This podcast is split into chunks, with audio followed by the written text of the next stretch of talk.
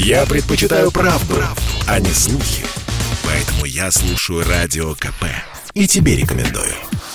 Программа создана при финансовой поддержке Министерства цифрового развития, связи и массовых коммуникаций Российской Федерации.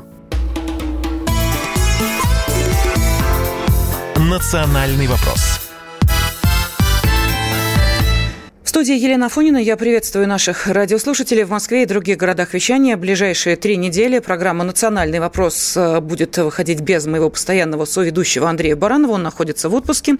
Поэтому э, будем вместе с нашими экспертами и с вами, конечно же, обсуждать те темы и события, которые нас взволновали на этой неделе и которые имеют самое непосредственное отношение к нашей программе. Сегодня мы обязательно поговорим о э, ситуации, которая сложилась под Москвой подмосковном э, Путилкове, где э, жители требуют убрать миграционный центр, который с 2014 года э, находится в их населенном пункте и, кроме проблем, не доставляет больше жителям ничего. С каждым годом ситуация становится все хуже и хуже. И вот, пожалуйста, жители уже написали обращение. Кстати, его подписали 4 тысячи человек в администрацию президента и в, в том числе в соответствующие организации, которые занимаются правами человека. Похоже, люди услышали, но, тем не менее, какие претензии есть миграционному центру и насколько ситуация сейчас накалена, обязательно через полчаса поговорим. Кстати, сразу хочу э, спросить, как снять остроту подобной ситуации. Этот вопрос я задам вам, наши уважаемые радиослушатели, но э, чуть позже. Сейчас же давайте обратимся к одному из, наверное, главных событий уходящей недели. Э, в четверг в Москве завершились переговоры президентов России и Беларуси Беларуси Владимира Путина и Александра Лукашенко. А, лидеры общались около трех с половиной часов. Ну, честно говоря, не рекорд, было, бывало и больше.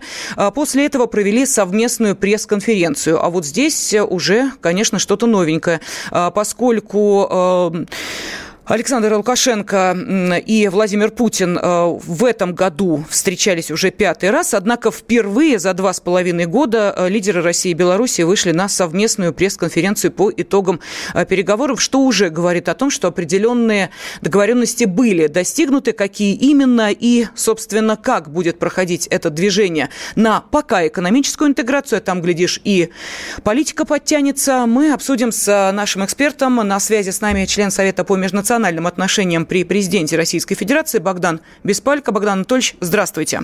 Здравствуйте, Елена. Здравствуйте, радиослушатели. Да, я сразу хочу обратиться к нашим радиослушателям вот с каким вопросом. Я понимаю, что пройти мимо этого события было сложно, но, тем не менее, определенной э, ясности, что же это за 28 э, дорожных карт, которые, собственно, и э, подписали, 28 очень важных союзных программ. Что это такое? Пока тайна сия велика есть, конкретика есть, но не вот, что называется, детальная. Вопрос, который я хочу задать сказать, не единожды мы видим о том, что идут переговоры, а результаты, ну, в общем, оставляют желать лучшего. В связи с этим встреча двух президентов на этой неделе и те договоренности, которые были достигнуты, это реальная интеграция или это очередная имитация? Вот такой вопрос я задаю нашим радиослушателям. Пожалуйста, ваши комментарии можете отправлять на WhatsApp, Viber, Telegram и SMS. Плюс 7 967 200 ровно 9702 или звонить по телефону прямого эфира 8 800 200 ровно 9702. Но, по крайней мере, Богдан Анатольевич, а, сами лидеры двух государств, ну вот в частности Владимир Путин, сказал, что интеграция России и Беларуси вышла на новый уровень. Вот давайте мы пытаемся понять, в чем, собственно, э, вот этот новый уровень наших отношений заключается. Ну, очевидно, он заключается в том, что сейчас все-таки удалось согласовать хотя бы 28 союзных программ, которые являются пока направлениями, ну, некими такими очень абстрактными, очень общими э, документами, которые предполагают лишь э, направление развития движения и действительно пока не предполагают еще, а, по крайней мере, к публикованию какой-либо конкретики. Но мы видим, что здесь говорится большей части об экономической интеграции, об экономическом сотрудничестве, объединении, собственно, о чем и говорили сами президенты на своей совместной пресс-конференции. Надежда здесь на что? На то, что, собственно, экономическая интеграция, она послужит потом, впоследствии, базисом уже для интеграции политической и военной. И многие эксперты, рассматривая, собственно говоря, заявления, даты, там, которые относятся к 23-му, 24-му годам там, и так далее, они Подразумевают, в смысле предполагают, что они подразумевают э, определенного рода э, как бы запас прочности для России. То есть мы очень осторожно идем навстречу Беларуси в ее экономической интеграции. И определенное время заложено на проверку доброкачественности этой интеграции в будущем, до 2024 года. А потом, соответственно, в случае, если действительно а, эти процессы пойдут, мы уже перейдем к следующему этапу интеграции. То есть многие эксперты полагают, что стартовавший процесс вот со встречи Путин-Лукашенко 9-10 сентября, он пойдет по этому пути.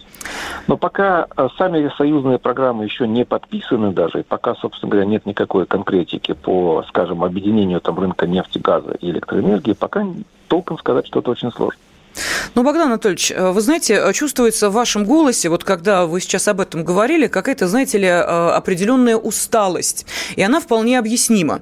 Если человек впервые слышит о сближении России и Беларуси, то наверняка для него это все вновь.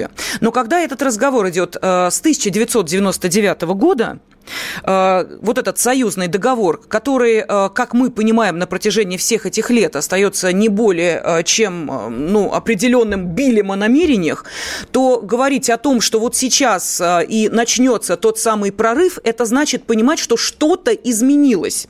То, что может подтолкнуть Россию и Белоруссию на более э, тесную интеграцию. Сначала, ну, может быть, экономика, потом политика. Так вот, действительно ли сейчас острота момента такая, такая, что отступать уже некуда ни России, ни Беларуси Единственное, что возможно, это объединиться. Или опять мы будем на протяжении многих лет говорить, ну вот они 28 кстати, э, не 31, как было раньше, да, а 28 дорожных карт. Вот они, э, собственно, те самые 28 союзных программ. Ну, давайте посмотрим, как еще 20-25 лет мы будем их реализовывать. Ну, есть же, правда, какая-то определенная уже усталость. Давайте уже что-то делать, хочется сказать. Да, да, безусловно, усталость есть, поэтому у многих, собственно говоря, не то что экспертов, а уже у самых простых граждан России, которые не интересовались в подробностях э, интеграции, союзным договором, а просто симпатизировали даже в свое время белорусскому президенту, у них уже развилась эта самая э, скептического рода усталость. То есть действительно никакой интеграции нет, и все эти разговоры использовались белорусским лидером исключительно для получения экономической помощи от России, самой масштабной. Изменились внешние обстоятельства. Белоруссия сейчас находится под давлением Запада. Ну, собственно, сам Лукашенко находится сейчас под сильным давлением Запада.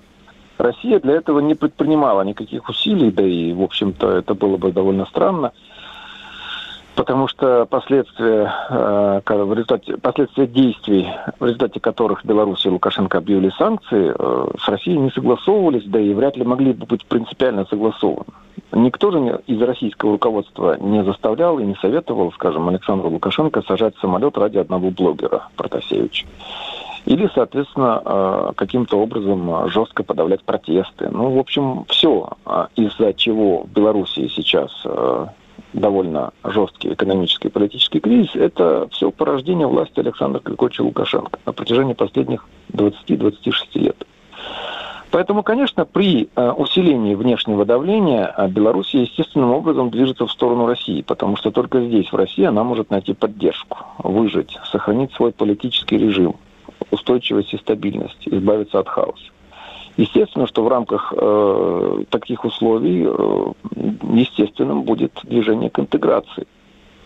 Потому что для России э, это выгодно и нужно, и для Беларуси это тоже выгодно и нужно. Но долгое время этому мешали некоторые особенности управления в Беларуси, прямо скажем, лично Александром Григорьевичем Лукашенко. Будем надеяться, что сейчас эти условия сложились именно для того, чтобы начался реальный процесс интеграции по большому счету, ряд экспертов э, говорит, что это тоже не первый раз, что в 2010 году тоже была попытка оранжевой революции там, в Беларуси, тоже после этого э, белорусский президент пошел на ряд интеграционных шагов, на включение Беларуси в ряд интеграционных союзов, ну а потом опять застопорился. Меня здесь смущает только то, что вот, собственно, Лукашенко приехал в Москву, мы видели все это сами, своими глазами. А с другой стороны, скажем, белорусский министр иностранных дел Владимир Макей встречается с Антой Йозичем, это папский нунций, посол Ватикана. Ватикан традиционно играл очень большую роль как посредник между Западом и, соответственно, другими странами, другими режимами, другими лидерами. С другой стороны, он, э, Макей, в смысле министр иностранных дел Беларуси, известный западник, будет встречаться с министром иностранных дел Польши, с Бигневым Рау. Причем не где-нибудь, а вообще-то в Соединенных Штатах Америки. Это выглядит немножко, скажем так, нехорошо. Это выглядит так, как будто бы э, Западу тоже дается сигнал о том, что вот вы знаете, вы, собственно говоря, у вас есть шанс тоже наладить с нами отношения, признать, легитимизировать действующего президента Беларуси. Тогда мы вернемся к обычной политике многовекторности и, соответственно, для вас, для Запада, это будет выгодно, потому что Россия – это ваш конкурент и противник. Богдан Анатольевич, а вот это... по некоторым вот сведениям там все э, гораздо проще. Разговор с э, Европой идет исключительно потому, что она должна была вложиться в некоторые проекты, в частности, в строительство дорог в Беларуси. Сейчас эти проекты в подвешенном состоянии, но это, по крайней мере, по моим сведениям, вот я узнавала, а почему, собственно, действительно Беларусь продолжает так в Европу э, смотреть, и санкции, казалось бы, ввели, и тем не менее, все-таки глаза туда иногда смотрят. Вот мне объяснили, что все э, очень просто. Будут хорошие дороги, э, слава Европе. Не будет хороших дорог, ну, значит, э, извините, давайте договариваться с кем-то еще. Поэтому, может быть, все на таком бытовом-то уровне гораздо проще, а мегапроекты – это дело далекого-далекого будущего. Давайте мы об этом обязательно поговорим через несколько минут. И вопрос, который я задаю нашим радиослушателям, пожалуйста, можете дозвониться по телефону прямого эфира. Россия и Беларусь – реальная интеграция или очередная имитация? Национальный вопрос. Попов изобрел радио, чтобы люди слушали комсомольскую правду. Я слушаю радио КП и тебе рекомендую. Национальный вопрос студии Елена Фонина. На связи член Совета по межнациональным отношениям при президенте Российской Федерации Богдан Беспалько. Вместе с Богданом Анатольевичем мы пытаемся понять, вот та встреча лидеров двух стран, России и Белоруссии, которая прошла на этой неделе, действительно ли это реальный прорыв или это, э, ну, скажем так, очередные намерения, которые э, будут также далеки от реализации, как и договоренности 1999 года. Ну вот смотрите, встречаются э, Путин и Лукашенко. Почти три три с половиной часа проводят переговоры об интеграции в союзное государство. И выясняется, что это пока только с экономической точки зрения. Работа, которая велась э, три года, в итоге э, согласованы 28 из 31 дорожной карты, э, которые еще должны утвердить на Высшем Государственном Совете Союзного государства в этом году. Документы не опубликованы из реального. Вот что реально? Реальное – это то, что принято решение снять все ковидные ограничения, которые касаются авиационного сообщения э, между Э, нашими странами. Что еще реально? Закупка российского вооружения более чем на 1 миллиард э, долларов. Э, перспектива поставок в Белоруссию комплексов С-400. Ну и Собственно, а, цена на газ в следующем году останется для Беларуси на уровне нынешнего года. Вот тут нам, кстати, радиослушатели написали, в частности, вот Юрий из Финляндии пишет, слышал Шутники говорят, Лукашенко приехал с пустыми руками, уедет с полными. Юрий, отвечаю. Но, впрочем, э, сам президент э, Беларуси об этом сказал. Объем российских кредитов в Беларуси до конца 2022 года составит около 630 миллионов долларов, но Лукашенко заявил, что Минск пока не будет обращаться к Москве за новыми кредитами. То есть вроде как не э, за эм, э, деньгами приезжал. Но тогда возникает вопрос, может быть, действительно мы сейчас с вами становимся свидетелями реальной интеграции или это очередная имитация? Вот, собственно, с этим вопросом я обращаюсь к вам. Телефон прямого эфира 8 800 200 ровно 9702 и, можете присылать на WhatsApp, Viber, Telegram и SMS плюс 7 967 200 ровно 9702. Ну вот нам Константин написал из Свердловской области. Э, пока в Беларуси Лукашенко это скорее имитация. Э, ну и нужна ли уж так нам интеграция? Вот, собственно, Богдан Анатольевич, это вопрос я и хочу адресовать вам. О какой интеграции вообще мы говорим? Вот что в нынешних условиях, в нынешних реалиях двух стран и будет э, та самая интеграция, о которой идет речь? Поскольку премьер Беларуси заявляет, договоренности Беларуси и России не предполагают потери ни политического, ни экономического суверенитета государств. Мы вообще о чем тогда говорим? Ну, понимаете, мы говорим пока что только о направлениях, о желаниях, о, как вы сказали, там, биле о намерениях, декларация о намерениях там, и так далее. Ну, в свое время, вот когда заключили этот э, союзный договор, союзный договор это был, с одной стороны, это тоже был биль о намерениях в виде договора, ну, скажем, уже с определенными, конечно, обязательствами, которые, правда, так и не были исполнены. Но, тем не менее, это был прорыв. Но я очень надеюсь, что сейчас то, что вот произошло, встреча, обсуждение э, и согласование этих программ, это тоже будет прорыв, но уже с какой-то реализацией. Но, но мы можем говорить о том, что это будет только тогда, когда будет ясна какая-то конкретика. Ну вот, собственно говоря, пока из конкретики только нам известно что. Что Беларуси выделит 640 миллионов долларов кредита, несмотря на то, что Лукашенко говорил, что он приехал не за кредитами. Это, скорее всего, деньги, которые пойдут на оплату российского же газа и нефти. Но, с другой стороны, это деньги, которые дают в долг, а не дарят, которые, собственно говоря, будут потрачены на наших же поставщиков. Что еще? Цена на газ будет заморожена на уровне, ну, примерно 130 долларов за тысячу кубометров. Цена, конечно, ниже, чем в Европе, особенно сейчас, когда на спотовом рынке там она достигла 700 долларов за тысячу кубометров. Но, с другой стороны, платежеспособный спрос в Беларуси наверняка не очень велик поэтому, а, соответственно, и цена повышаться не будет. Но это и не цена на газ, как в Смоленской области, о которой постоянно говорит сам Лукашенко и о которой постоянно говорят эксперты, которые его поддерживают, которые, его лоббисты, прямо скажем. Здесь, в том числе в России. Не знаю, вот некоторые представители КПРФ очень любят козырять, что нужно там снизить цены на газ, как в Смоленской области. Я напомню на всякий случай, что Смоленская область это все-таки часть Российской Федерации, над которой, на которую распространяется суверенитет Российской Федерации, где мы можем располагать любые военные объекты, базы и вообще делать все, что можно в соответствии с законодательством Российской Федерации. В Беларуси не можем. Исходя из слов Семашко, что здесь можно заключить? Что он это говорит для а, успокоения ряда националистов, которые представляют из себя в Беларуси мелкую, а, то есть небольшую, но довольно сплоченную, агрессивную, крикливую группу, и которые постоянно спекулируют на том, что любая интеграция – это отказ от суверенитета. А с другой стороны, что пока действительно э, сами эти проекты, они не нарушают, собственно говоря, каких-либо принципов суверенитета Беларуси. То есть здесь речь не идет ни об объединении, ни о поглощении, а всего лишь о согласовании ряда экономических программ. Хорошо, Богдан ну, Анатольевич, тогда никакой. Тогда объясните, пожалуйста. Вот смо... смотрите, а, граждане России и Беларуси благодаря интеграции двух стран получат равные права и возможности в экономической и социальной сферах в рамках союзного государства. У меня сейчас вопрос, где ущемлены и в каких правах граждане России и Беларуси, э, находящиеся, работающие, пребывающие на территории, э, соответственно, эм, той или иной страны. Вот где это ущемление сейчас есть и в чем оно выражается? Ну, возможно, здесь имеется в виду право на медицинское обслуживание без полиса а, российских страховых медицинских фирм.